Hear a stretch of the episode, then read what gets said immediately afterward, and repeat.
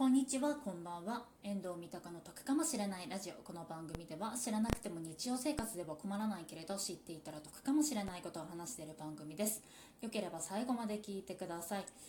今回ですねコンディショナーバーについてお話ししていきたいと思います。コンディショナーバーって何ぞやって話ではあるんですけれども普通のねあの紙につけるコンディショナーってあの液体であのプラスチック容器とかに入っているのが一般的だと思うんですけれどもコンディショナーバーっていうのはですねあの固形の石鹸みたいな形がしているコンディショナーになります。でこちらね何がいいかって言いますとゴミを捨てるのがですね少なくなります。あのこちらですね自治体によっていろいろあると思うんですけれどもうちの自治体がですねあのプラスチックゴミを捨てるのがですね有料のゴミ袋を使わないといけないんですよ。あの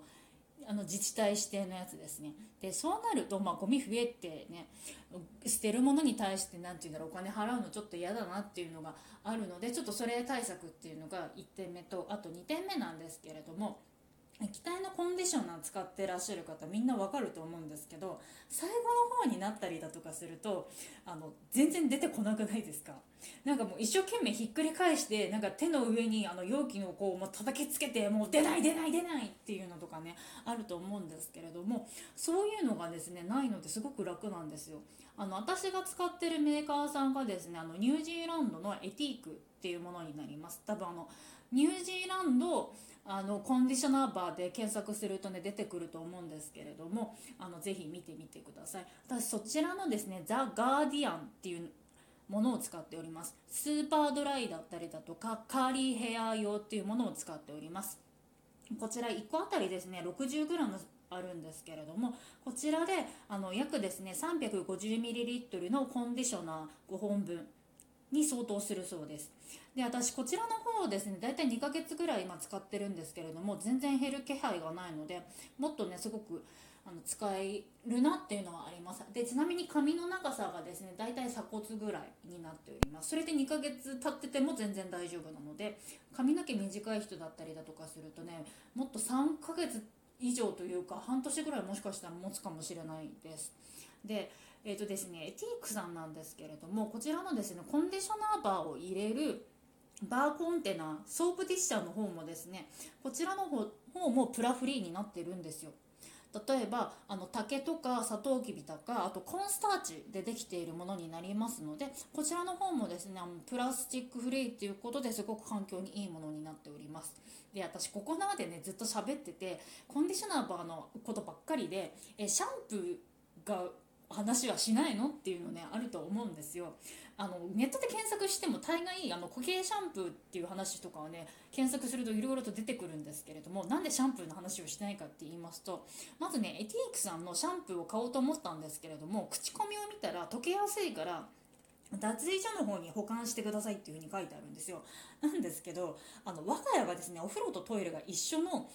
お家になりますので脱衣所っていうものがそもそもないのでじゃあちょっとやめようって思っていて別のメーカーさんの使用してるんですけどあのねむちゃくちゃきしむんですよ髪が。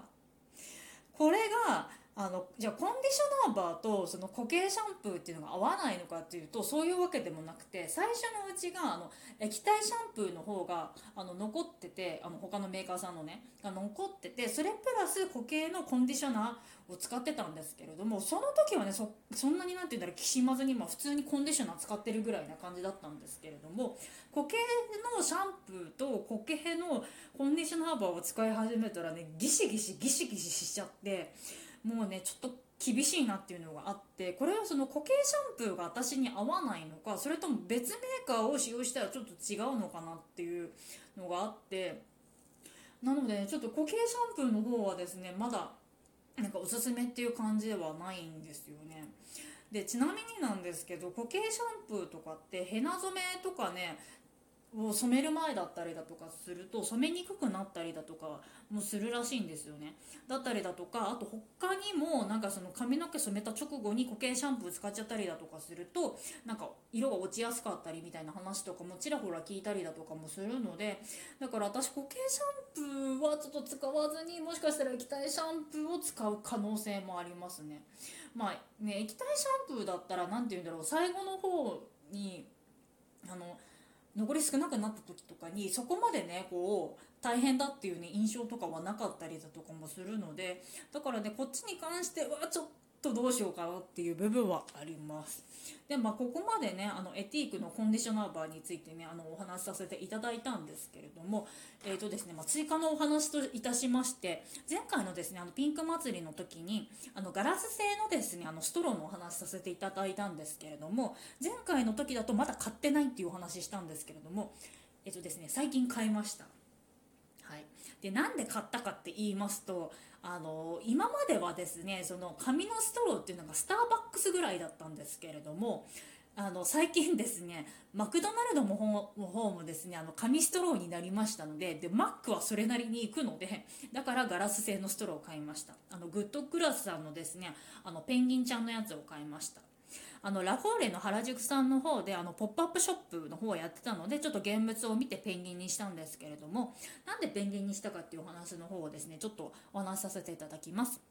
あと最初ねパンダを買おうと思ったんですよ。なんかインターネットで見た時とかにちょっとコロッとした感じで可愛いなって思ってたんですけれどもちょっとね現物を見た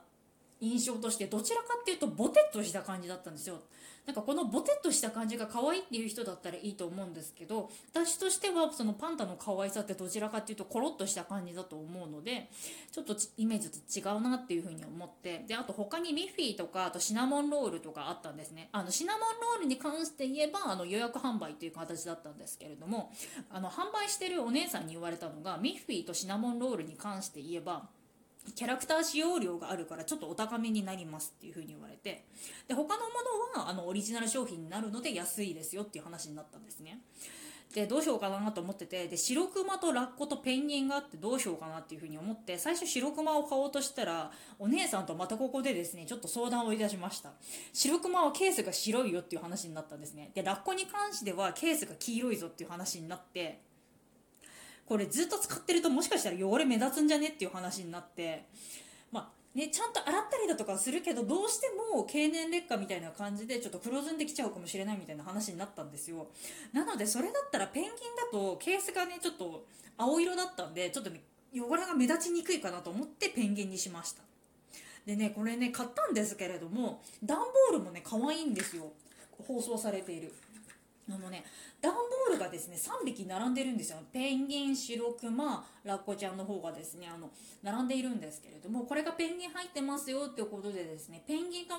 あのマークの上のところにですねハートマークがですね書いてあるってねすごく可愛い感じになっておりますのでぜひあの箱の方もですね見ていただきたいっていうのはあります。でここまでですねあのグッドグラスさんのストローの話をしたんですけれどもえっとですねこれ収録している段階でですねまだ使用しておりません。まだねあのちょっとねマックに行く機会がねないんですよ。あのマックにね行こう行こうと思いつつねちょっとね行く機会がなかったりだとかもするのでまたねマック行ったりだとかしてねちょっと使ってねあのそのうちあのレビューの方するかもしれないししないかもしれないんですけれども、まあ、今度マック行く時にですねいあの使いたいと思いますっていうことで今回はですねエティークさんのコンディショナーバーの話とですねグッドクロスさんのですねあのペンギンのですねガラスストローを買ったよっていう話をお話しさせていただきました。今回も聞いていただいてありがとうございました。こちらの番組では賃貸物件に関すること旅行に関すること家計管理に関することをですね3問柱に話しておりますのでよければ次回も聞いていただけると嬉しいです。サンド FM の方でも配信しておりますので、そちらの方も聞いていただけると嬉しいです。また少しでもですね、こちらの収録がですね、あの役に立ったなとかね、得だなっていう風にですね、思ってくださる方いらっしゃいましたら、ぜひぜひ Twitter など各種 SNS の方にですね、シェアしていただけると嬉しいです。一人でも多くの方のお役に立ちたいと思っておりますので、よろしくお願いいたします。聞いていただいてありがとうございました。バイバーイ。得かも